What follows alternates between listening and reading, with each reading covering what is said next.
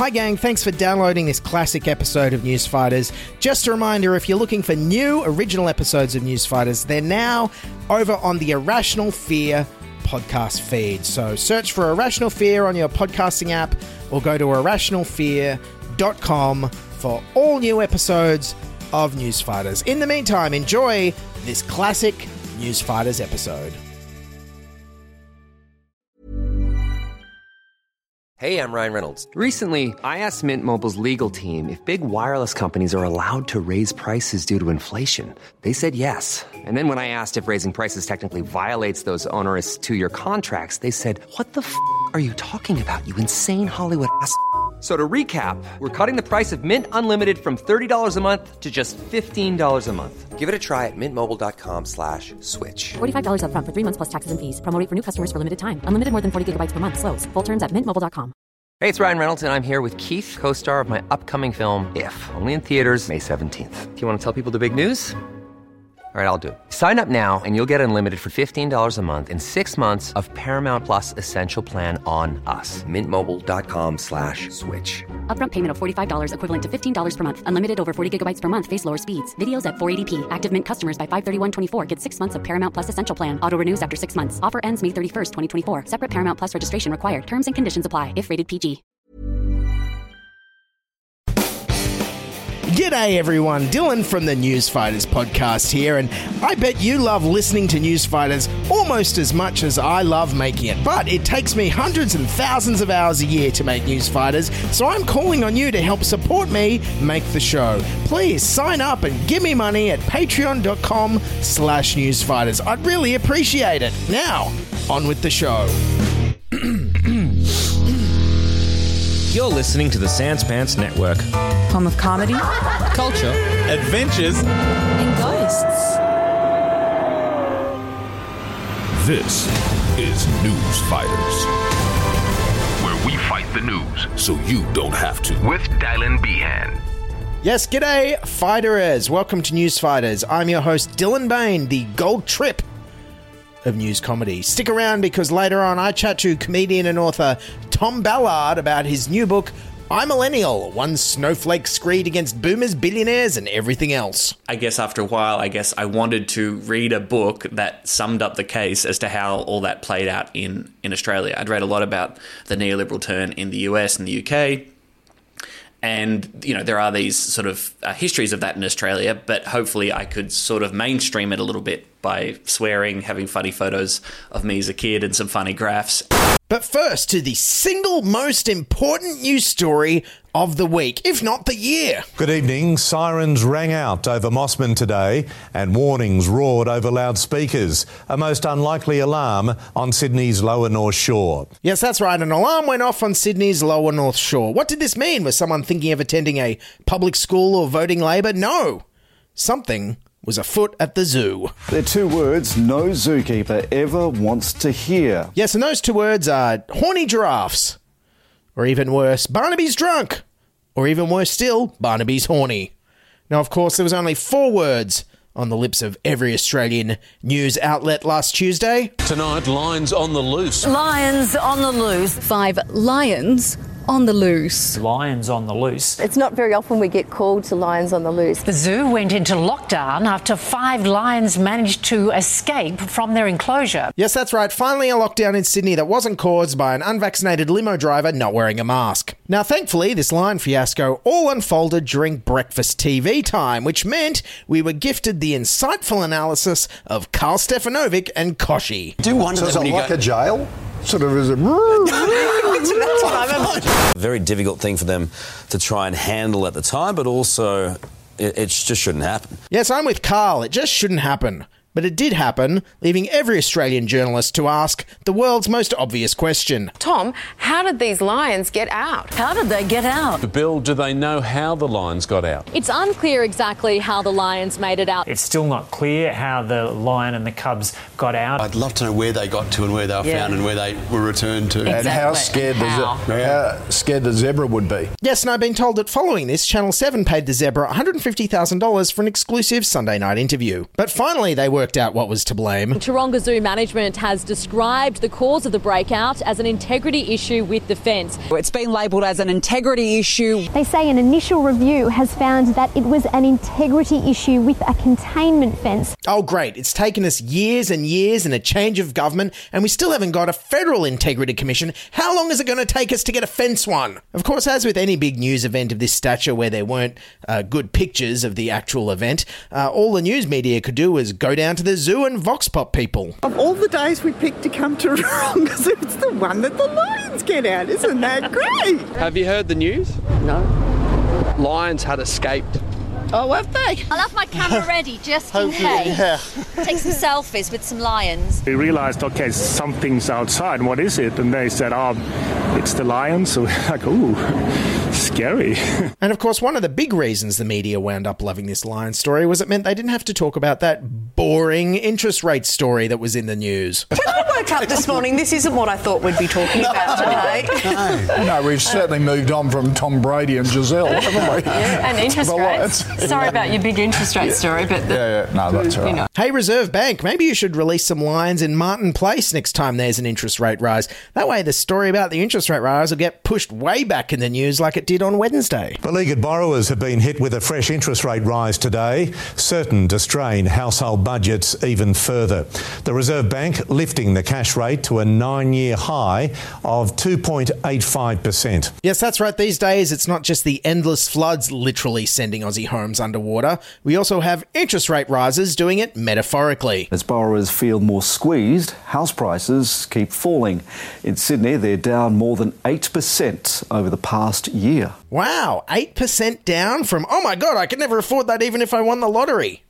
Good luck, first home buyers. Uh, impossible is now 8% closer. So, anyways, I bet you're wondering why is the Reserve Bank inflicting all this pain on Aussie homeowners with mortgages? This seventh rate rise in a row is an attempt to keep a lid on inflation. as the RBA board tries to rein in inflation. Fruit and vegetable prices are predicted to surge by 8% over the next two quarters. Inflation is the number one challenge in our economy. It's the number one focus of the government. Yes, the Reserve Bank's plan here is to tackle inflation by taking money out of the economy by making people pay more for their mortgages. That means they're less likely to spend money on frivolous things like vegetables, clothes, and haircuts. And all this will eventually lead to prices going down somehow. Great plan, right? What could possibly go wrong? This definitely won't lead to a massive recession and higher unemployment and increased homelessness.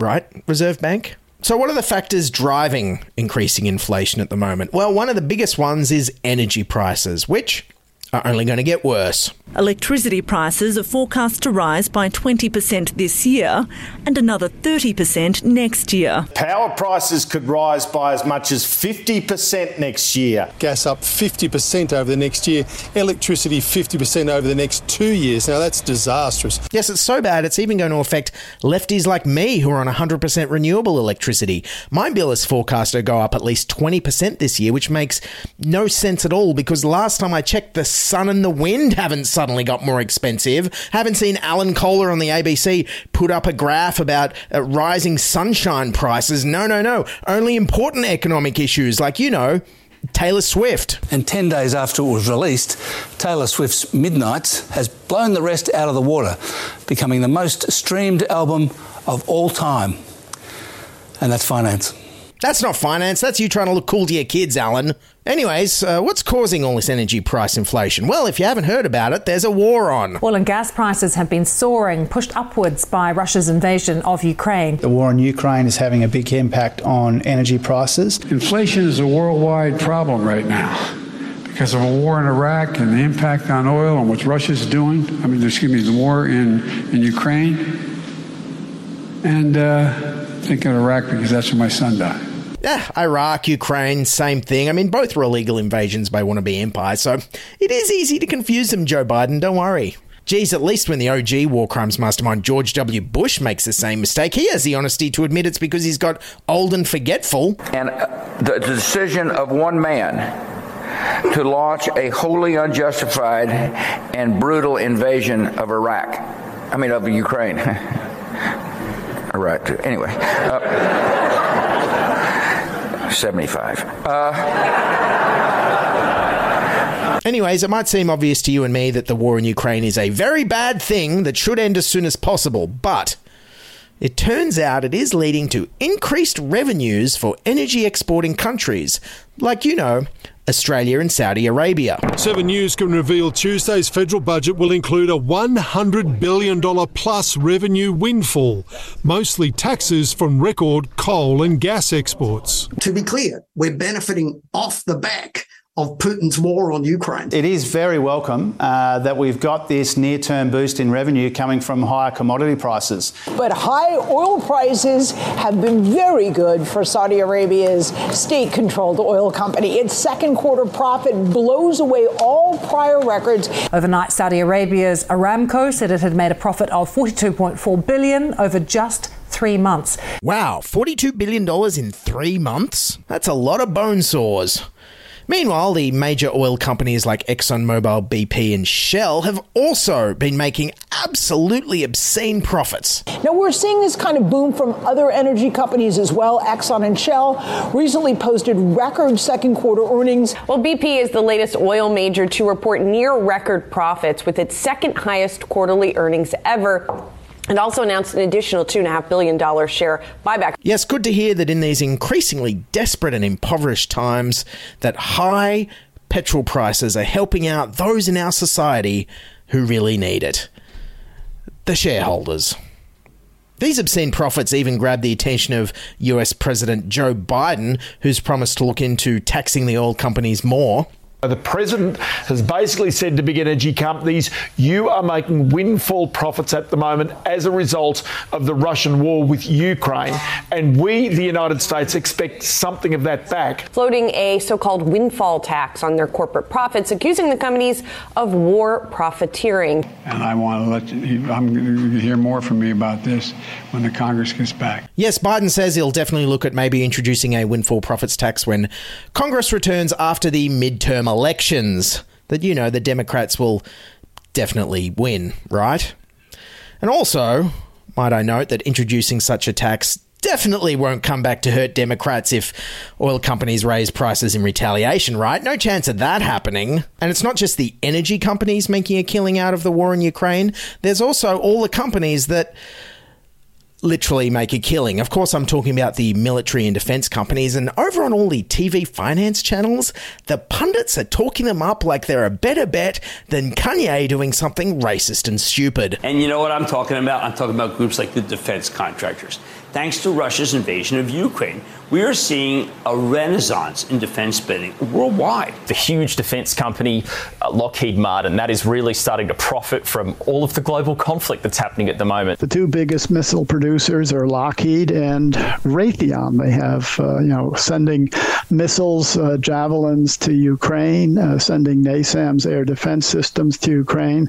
So the demand looks very good for both of these guys. And I think the war in um, Ukraine right now has put a lot of momentum behind these defense stocks. War is good business for parts of the economy. Uh, historically, it doesn't mean the defense contractors cynically want it. Uh, I know a lot of people in these companies, and they're as heartbroken by the war in Ukraine as the next person.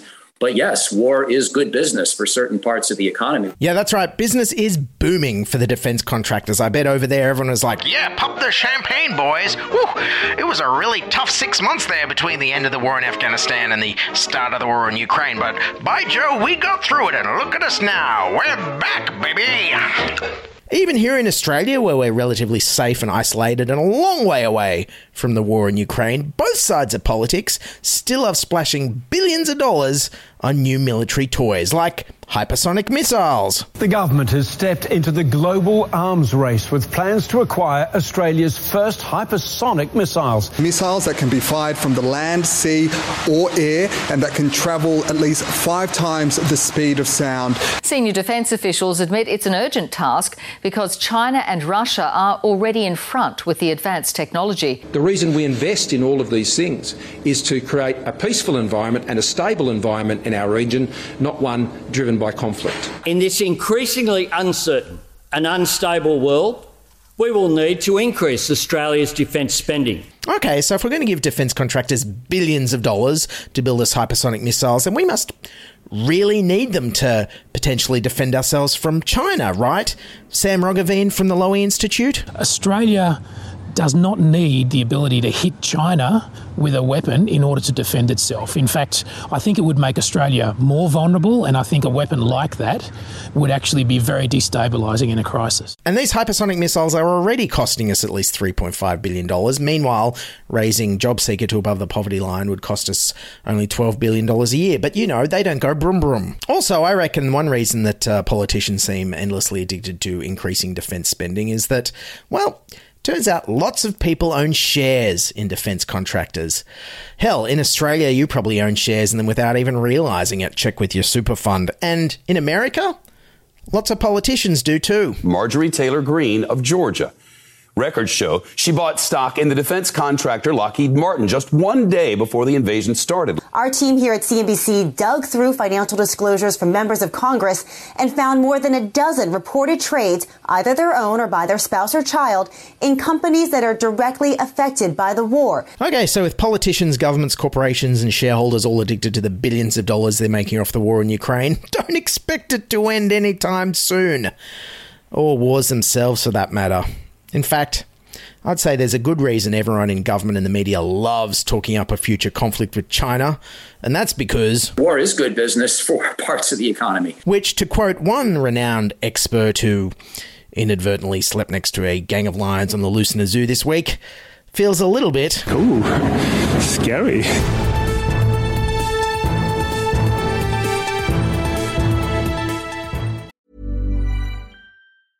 Cool fact a crocodile can't stick out its tongue. Also, you can get health insurance for a month or just under a year in some states. United Healthcare short term insurance plans, underwritten by Golden Rule Insurance Company, offer flexible, budget friendly coverage for you. Learn more at uh1.com. Hey, it's Ryan Reynolds, and I'm here with Keith, co star of my upcoming film, If, only in theaters, May 17th. Do you want to tell people the big news?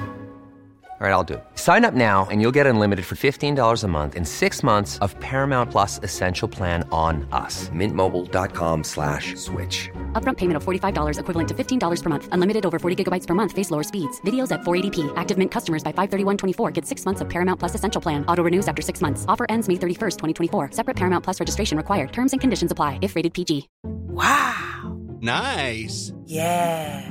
What you're hearing are the sounds of people everywhere putting on Bombas socks, underwear, and t-shirts made from absurdly soft materials that feel like plush clouds. Yeah, that plush. And the best part? For every item you purchase, Bombas donates another to someone facing homelessness. Bombas. Big comfort for everyone. Go to bombas.com slash ACAST and use code ACAST for 20% off your first purchase. That's bombas.com slash ACAST. Code ACAST. G'day everyone, Dylan from the Newsfighters podcast here, and just a reminder if you want our episodes ad free and released early, as well as monthly bonus episodes, sign up to our Patreon at patreon.com slash newsfighters. Or if you can't afford an ongoing monthly contribution to help me keep this show going, you can buy me a coffee or several at buymeacoffee.com slash newsfighters. And don't forget to sign up for our free mailing list at newsfighters.com. Now, on with the show!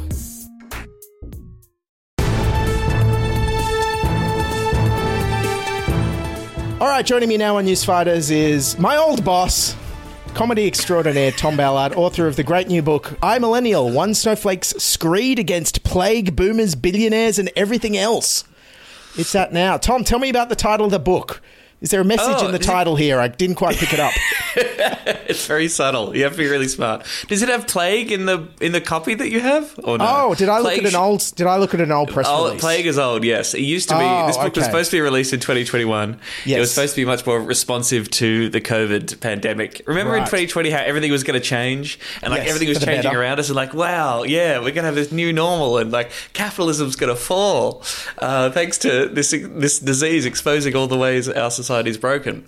Um, turns out that didn't happen, and my book got delayed, and so now it's just like, oh yeah, COVID was bad, but it's just a bad event in a series of terrible things that have happened to the world over the past forty or fifty years. Yeah. That's right, because I did last time I interviewed you was beginning of uh, 2021, and you were just uh, you were writing the book then, and uh, and reading it, reading it. No, it, there's so much research in it. Is this is this what held it up? There's so much, like so many facts in it. I just want to like steal and mention to people.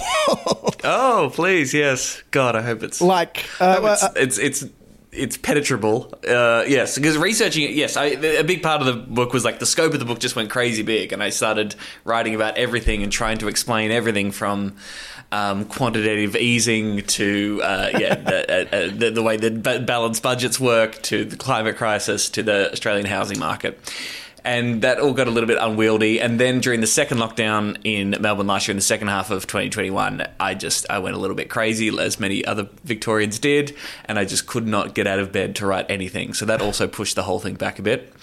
Um, and then after, and then coming back to it, being like, okay, I've got to definitely put out this book this year. Let's go back to the basics, talk about the big picture make it funny. Yep. You're not an academic. Just sort of, you know, as much as possible, boil down the broader facts to tell the, the, the bigger story. That was the, the, the new move.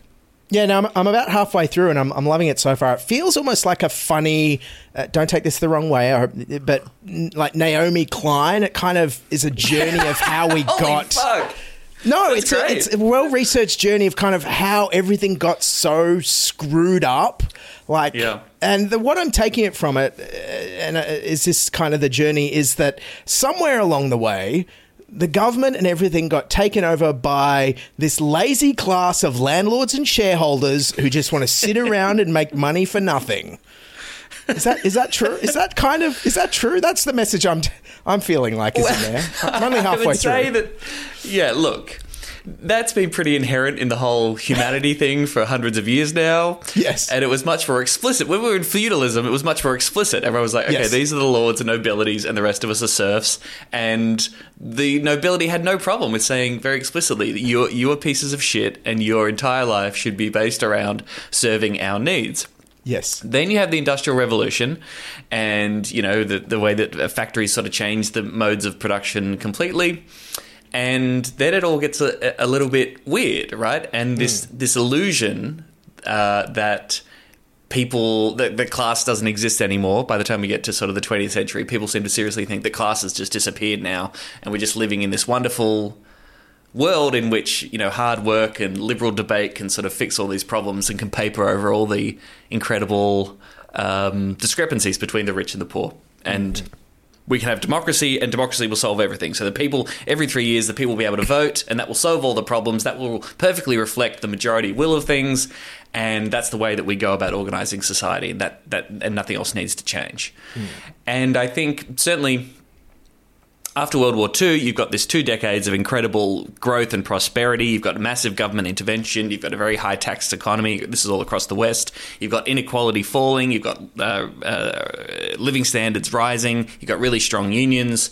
And, you know, the general acceptance of the idea that the government is responsible for doing things like building houses and finding people's jobs. That all goes to shit in the 70s. Economic crisis, this thing called stagflation, both rising unemployment and rising inflation mm-hmm. at the same time, economic chaos, and the old neoliberals who uh, hated all that government intervention that was going on during the post war boom, they're there ready for all the solutions, saying, hey, well, obviously what we need to do is fuck off all this government intervention and we need to hand over as much as possible to the wonders of the free market. That will make us all happier and, and wealthier and hasn't it worked well? revolution, and it's worked out great. And and here we are today. Yeah.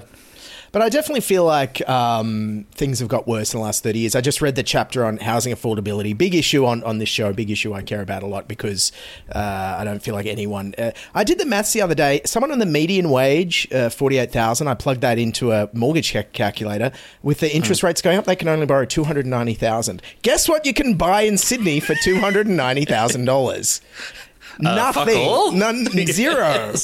Zero. We're at a point where the average, the median income earner in Australia cannot afford housing which is no, so so fucked up, so fucked up. Well, you definitely, I mean, you definitely can't do it by yourself. Obviously, as, no. as you say, on that wage, you can do it by yourself. So everyone has to, pretty much everyone has to partner have, have, you need to be a partner. You need to have yep. two incomes in order to get stuff together.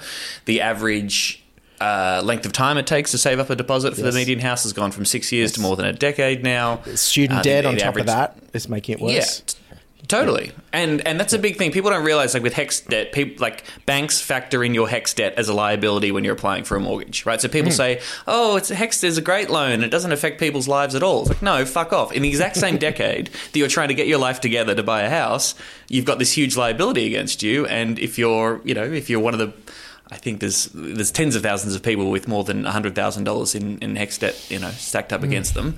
That's absolutely going to count against you when you say to the bank, "Hey, hey, can I please have some money?" Man, I had trouble getting a bank loan. Okay, now Mm, I do mm. perfectly fine. I'm all right. And TV's Tom Ballard. TV boy. TV's Tom. occasionally TV. I've been cancelled from all sorts of networks. Okay. Yes. And and it, you know, and I a decent income, had a decent amount of savings. But in the middle of the pandemic, the ethical bank that I went to to say, "Hey, can you help me? You know, give money so I can buy this apartment with my brother?" Okay. Uh, and they sort of said, "No, we don't. We don't believe that you have a real job and you'll be able, you'll be able to earn money." Which is fair enough. Like it is not a real job, but also, you know, I have made money in the past. So yes, it's it's crazy. And again, that dates back to the 70s and 80s when we said the market would solve everything. And so you deregulate the financing, the financial and banking sector. That's what Hawke and Keating did. Let in all these foreign banks, you know, uh, uh, strip back the regulations on lending institutions, privatize the Commonwealth Bank, so that all these major financial institutions are all about making profit for their shareholders. They're not about, you know, facilitating the social good of people being able to own their own homes. Yes, and you, met, you point out in the book great statistic that uh, in the Al- Albo's cabinet, Albanese's cabinet, they own an average of two point seven properties each. So, which what side do you think they're on here? This is, I mean, they're not even pretending anymore. You got to respect this. Like they've, I guess, But- in but- but 2019, label, label, label solve everything. Albo's in. yes, they're on our they're on our side. Yes, Uh, No one left will be left behind. A better future for who, Albo? For who? But I mean, this is it. Like you know, Jason Clare was the shadow housing minister, the spokesperson for Labor during the election campaign, and you know they've just uh, since since the loss in 2019 when they were talking about changing like uh, negative gearing and the capital gains tax like they've just given up on all of it. They're just like housing prices need to keep going up. It's good that they do that. No one wants that prices of houses to go down which is like fuck you. People absolutely want that to happen particularly when they can't afford a house. Uh, you know landlords shouldn't be demonized. It's people getting ahead. That's aspiration even though there are some people who are hoarding properties during a housing crisis and explicitly driving up the cost of housing in this country. That's their whole operation, you know, Operation Mirandi. What? Uh, modus operandi. Modus operandi. yes. Thank you. I did Latin. I love words. Yeah, there you go. I mean, there was that guy. I don't know if you heard that guy called into Ben Fordham's show who has 283 investment properties in, in Queensland, and even Ben Fordham's going "Wait Complaining about the land tax. So I'm paying nearly seven thousand dollars a property per year in land tax. Can I ask you out of interest how many you've got, David? How many rental properties do you own? Well, um, okay, two hundred and eighty-three. 283 rental properties? Yeah. What? I've worked hard for that. yes, and he worked so hard for his 283 investment properties. Like, like this is it. Like just just that that change of deregulating the financial sector and encouraging investors to get in, get um, involved uh, to, to flood into the market has absolutely driven up prices, as has low interest rates. But this this whole financialization and commodification of housing, even though housing is like a human need that we all It's need, a that we all sort of require to survive. Yes, it's a home.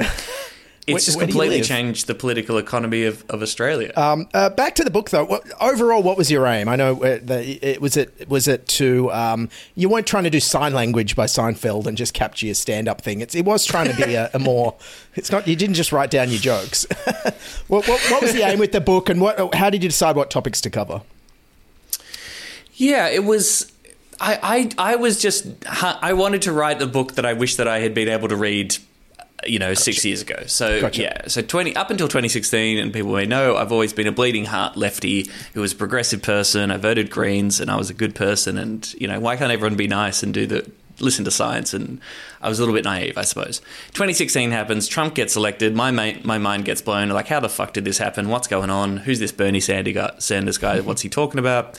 That starts a journey to you know go down the rabbit hole of wow, capitalism seems to be the the underlying cause of almost every problem in our society.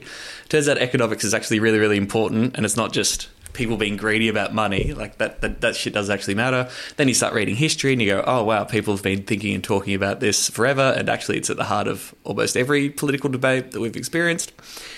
Anyway, so I keep going down that rabbit hole, and then I guess after a while, I guess I wanted to read a book that summed up the case as to how all that played out in, Mm. in Australia. I'd read a lot about the neoliberal turn in the US and the UK and you know there are these sort of uh, histories of that in Australia, but hopefully I could sort of mainstream it a little bit by swearing, having funny photos of me as a kid, and some funny graphs, and pulling in an audience, I guess, who are interested in my stuff, who might be keen to see this whole case laid out. Um, and then there were originally way more chapters, but again, the book was going too long, and I was researching too much and going experiencing mental illness. So I narrowed it down to the, the six that the ones that I think are the most fundamental when it comes to the way the millennials have been screwed um, by this neoliberal capitalist system. And they are work, housing, education, privatization, which again is something that we don't talk about enough, wealth inequality, just the massive gap between the rich and the poor and the way the rich run everything, and of course the fact that the earth is on fire and we're all going to die. It's a very funny book. Is uh, I feel like the the title will be putting boomers off. I think boomers need to read this book. Like, have you have you had any feedback from uh, older audiences or, or or Labor people or Liberal people? Has anyone any feedback from them? Not as yet. No, I'm really interested to see how, how folks out there go for it. I reckon probably a lot of anyone who pays attention to my podcast Serious Danger, which is all about the Greens, or my regular tweeting about how much Labor sucks and how the Greens are good, probably won't be too surprised by the conclusions reached in this book. Boomers, indeed, it is a screed against boomers. Uh, and you know that's similar to the kind of comedy we did on Tonightly. We had Mm. Boomer Week where we had a lot of made it fun. I did a lot of stand up talking about how you know waiting for boomers to die. I, I, but Um, I know a lot of boomers who still don't own their own home. You know, Yes, so, totally. So we, it, my mum often gets mad at me when I rail against boomers because she's like, "Wasn't me? I was at the protests." You know, Yes, but uh, which is but it's Very so- point. Now, it's the economic. If we can have our cake and eat it too at the Yes. same time, if we can make fun about boomers because it makes them really mad, that gets really funny. Yes. the boomers who are rich and well off and don't and refuse to acknowledge their good luck, you know, those people should be annoyed, and we Yes. it is our job as young people to piss them off. That's fine. But yes, hopefully by the end of the, this book, certainly I am reaching a point where I'm sort of saying. Guys, it's all class. There are boomers who who are homeless. There are uh, millennials who have more wealth than anybody else in human history. Clearly, you know, whether you're a boomer or a zoomer or an alpha or whatever, if you're poor, you're fucked. If you're rich, you're fine. Um, and it is a, in the same way, it's not our fault that we were born at a certain time when all this shit was coming down the pipeline. It's not the boomers' fault that they were born into probably, you know, the sweetest spot in in history when when Western capitalism was in this sort of more tamed version in which labor and like that is organized labor and the government had far more control over capital right? And that that meant that ordinary people benefited way more and you had this massive rise in living standards and um, and union and worker power. There was just this sweet spot in which in which boomers were born into that time and they just did exactly what anyone would do any rational person would do trying to live a good life during that time that luck just has mm. managed to carry over because they managed to build up all these assets in that sweet spot before everything went to shit. pulled And up the now we've got drawbridge this- of free Yeah, education. Yes. Bye. Yes. I mean, there is, there is some good evidence that boomers in particular have sort of, you know, are extremely willing to reject the idea that wealth should be redistributed and taxes shouldn't be paid and the incredible tax breaks that boomers have and the way they react to any kind of mildly redistributive program is kind of annoying. But um, of course, there are lots of great boomers. Boomers are not the enemy. The enemy is the ruling class, who just happens to be made up of a lot of boomers. Uh, and you mentioned before uh, Serious Danger. This is your.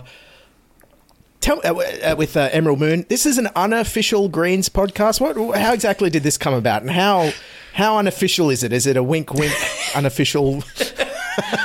like It is. It We're- is we're unofficial just both for their fans. sake.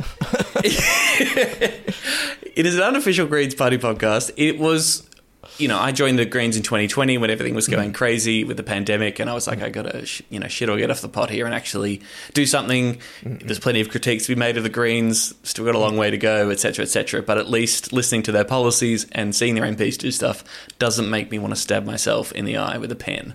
So I thought that's a probably a good start. Joined as a member and thought, well, the skills that I have, such as they are, is probably just, you know, doing podcasting, popularizing Greens ideas, and taking the Greens seriously, which you do not get in mainstream media whatsoever. So if we had a Sure. podcast that was open to the idea that the Greens are good, you could actually countenance that and examine them and talk about Greens politics in a way. I thought that would be cool. So it's kind of like um, Pod Save America, but not neoliberal and awful was the general idea. A, po- a, a podcast that is still independent, clearly partisan in a way, wants this particular politi- party to go well, um, then that, that was the dream. The Green, we collaborated with the Greens Party a little bit to set the thing up, and we sort of had a close working relationship. But we are an unofficial party podcast, both for their sake and for ours. We get to say whatever we want. They don't have, you know, they don't have to say, "Oh yeah, you know, Ballard and Moon said something crazy on this podcast. What do you, the Greens Party, have to say about that?" They can say, "Well, that's that's not our official party podcast." So yeah. That's true, and you don't have to run all the scripts by them like you used to have to, like the ABC lawyers or whatever. Jesus God, no, no, that would be a nightmare. Yeah. Uh, alrighty, uh, now it's uh, five years this month since Tonightly debuted, so I have to ask. You had this great rant in the last episode encouraging the ABC to keep making uh, shows for young people. Uh, how do you think Frankly with Fran Kelly is going? Isn't this the show that Zoomers and Millennials have been begging for? Finally, a, a- a- a youth-based Tonight Show back on the ABC. It's about time. Have you watched it? I haven't watched any of it. I, I, I couldn't stand it. I got three minutes into it. I was like, who wanted this? Fran's great. She's a great interviewer, but I'm like, She's great. Who yes. wanted that this was show? annoying too. It's like, yeah, you can critique the decision to commission the show while also thinking that Fran Kelly's fine and it's not Yes. ageism as Patricia Karvelas was trying to argue. I thought that was all a bit bizarre. But but at the same Look, time, I the do- ABC hasn't made anything m- much for young people since Tonightly finished. Really? No, sure. And if that's your critique, that was the annoying thing about the P- Patricia Karvelas thing. It's like if Right, your critique right. is the ABC is not catering to a certain demographic, then you can't just dismiss this as ageism because we're Yes. criticizing the fact that they're booking a show hosted by a, a woman in her 50s. That's just another example of Hmm. the broadcaster not catering to this certain demographic. Mm-hmm. But don't you also think it's complicated by the fact that young people are not watching free to air television anyway? And it's a bit like oh, chicken Sure. and the egg. If they if, if they had stuff like I'm not watching anything on free to air at Friday night at a certain time. True. I'm not watching anything at a certain time. I'm watching it whenever the hell I want. And I think Wil Anderson makes the point that well, in that case, you should make something that's just for iView, or you should build up their Social YouTube media. audience, or you, you should yeah. It, it- there's an easy way to make those kind of shows, which is again really what Tonightly was supposed What to be. What Tonightly did. We got time. millions and mi- our, our stupid uh, Turnbull joke thing got a million views Yes. that we Yes. made in a day. Like it's cra- it was it was crazy. It was all I know. It was social media first, and we got axed because of the TV ratings. Like what the hell? the TV ratings, which didn't make sense. And look, we could have done that whole thing and been like, "Don't worry about a free to air show. Yeah, just make these clips um, Yeah. and, and put them out there." And Which the feed does great. Yeah. The feed does great. Yeah. Sure. Yeah, yeah, totally. So, look, I'm a little. Yeah, I, I, I just I see that debate playing out and I go, I completely understand the frustration, and the ABC does need to do a lot better, does need some fresh ideas and some fresh faces, that's for sure. But I'm also guess like, yeah, I just. To what ex- there is a point at which ABC says, "Well, this is our audience. These are the people who are watching this show, watching this channel." Yes. It makes you Cater understand why they say, "Okay, we should Yeah, cater." yeah the them." average But- ABC One viewer is 65. This is a show for them. Right. Perfect. Yeah. Sure. So, and it is a real shame that ABC Comedy just fucked off immediately. But, but also, I think you know, you and I know behind the scenes at the time when Tonightly was on was a very chaotic time at the ABC Mhm. structurally. And there were people, the people who commissioned our show weren't there by the time we left, and Yep. everyone had very competing visions for how the channel was going to go and what the show was about and what they wanted and stuff. So, it was. The more I think about that, it was just a, a fucking insane time in, in all of our lives. But I'm enjoying all this like appreciation for Tonightly coming through. People going, "Yeah, Tonightly was great," and Tonightly was was taken off too early. That's all quite quite nice to be reminded. There were some people watched it and liked what we did. Well, um, all right, great catching up. Uh, now, the full title of the book again, because I had the wrong one because I Googled an old press release. I'm Millennial. I Millennial One Snowflakes Screed against boomers, billionaires, and everything else. It is out on November 30. I did record the audiobook too. If people would rather just listen to me read it to you, um, then that will also be available, and you can pre order it now. Um, all the places where you can pre order books. Um, and I'll be plugging this more on social media, but close to the date, November 30th, we'll be doing launch events in Melbourne, Sydney, and Brisbane. So if people want to come along and see me live chatting to it to interesting people about the book, that'd be great. Great. Everyone check it out. Thoroughly enjoyable, very intelligent, very well researched, a, an absolute journey of how we got to where we are. And uh, I just want to were say. you depressed? I know you're only halfway through, but were you depressed? Uh, not depre- not depressed. I kind of want my parents' generation to read it. Is what I Yeah, what I want. I'm like, read this. This is where this is Yeah. what you've done to us. Um, All right. Yes. Well, yes. It's it's both the perfect gift for the millennial in your life, or if you're a millennial and you want to, yes, make your case to the boomers, then uh, then buy the book. Either Yes. way, buy the book. Absolutely. No, I encourage everyone. Great summer read. And millennials are entering their 40s now, so sure, the next book will be about lower back pain, I guess. I don't know. That'll be the next big issue affecting millennials. I don't know.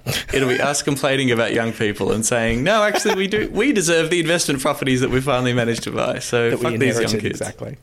All right. Thanks, Yes. Tom. Thanks, thanks so much for all your time. Brilliant. Thanks, Dill. Cheers, mate.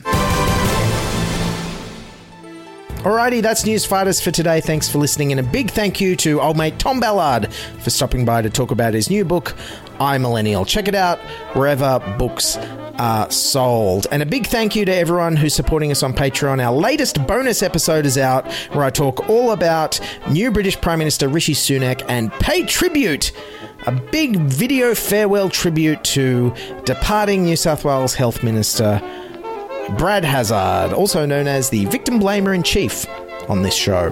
Don't forget you can subscribe to us on YouTube at youtube.com slash newsfighters and on your podcasting app of choice. We're also on Facebook and Twitter and Instagram at Newsfighters Pod. We need your help to keep the show going.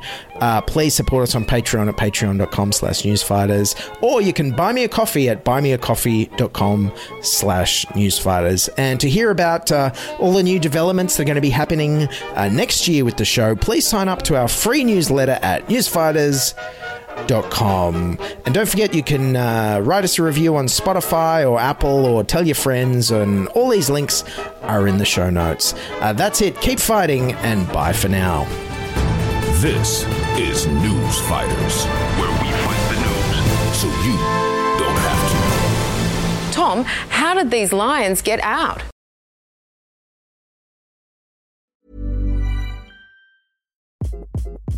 Hi, this is Craig Robinson from Ways to Win, and support for this podcast comes from Invesco QQQ, the official ETF of the NCAA. Invesco QQQ is proud to sponsor this episode, and even prouder to provide access to innovation for the last 25 years. Basketball has had innovations over the years too. We're seeing the game played in new ways every day. Learn more at Invesco.com slash QQQ. Let's rethink possibility. Invesco Distributors, Inc. Hi, I'm Daniel, founder of Pretty Litter. Cats and cat owners deserve better than any old fashioned litter. That's why I teamed up with scientists and veterinarians to create Pretty Litter. Its innovative crystal formula has superior odor control and weighs up to 80% less than clay litter. Pretty Litter even monitors health by changing colors to help detect early signs of potential illness. It's the world's smartest kitty litter. Go to prettylitter.com and use code ACAST for 20% off your first order and a free cat toy. Terms and conditions apply. See site for details. Even when we're on a budget, we still deserve nice things. Quince is a place to scoop up stunning high-end goods for 50 to 80% less than similar brands. They have buttery soft cashmere sweaters starting at $50, luxurious Italian leather bags, and so much more. Plus, Quince only works with factories that use safe, ethical, and responsible manufacturing. Get the high-end goods you'll love without the high price tag with Quince. Go to quince.com slash style for free shipping and 365-day returns. Even when we're on a budget, we still deserve nice things. Quince is a place to scoop up stunning high-end goods for 50 to 80% less than similar brands. They have buttery soft cashmere sweaters starting at $50, luxurious Italian leather bags, and so much more. Plus, Quince only works with factories that use safe, ethical, and responsible manufacturing. Get the high-end goods you'll love without the high price tag with Quince. Go to quince.com/style for free shipping and 365-day returns.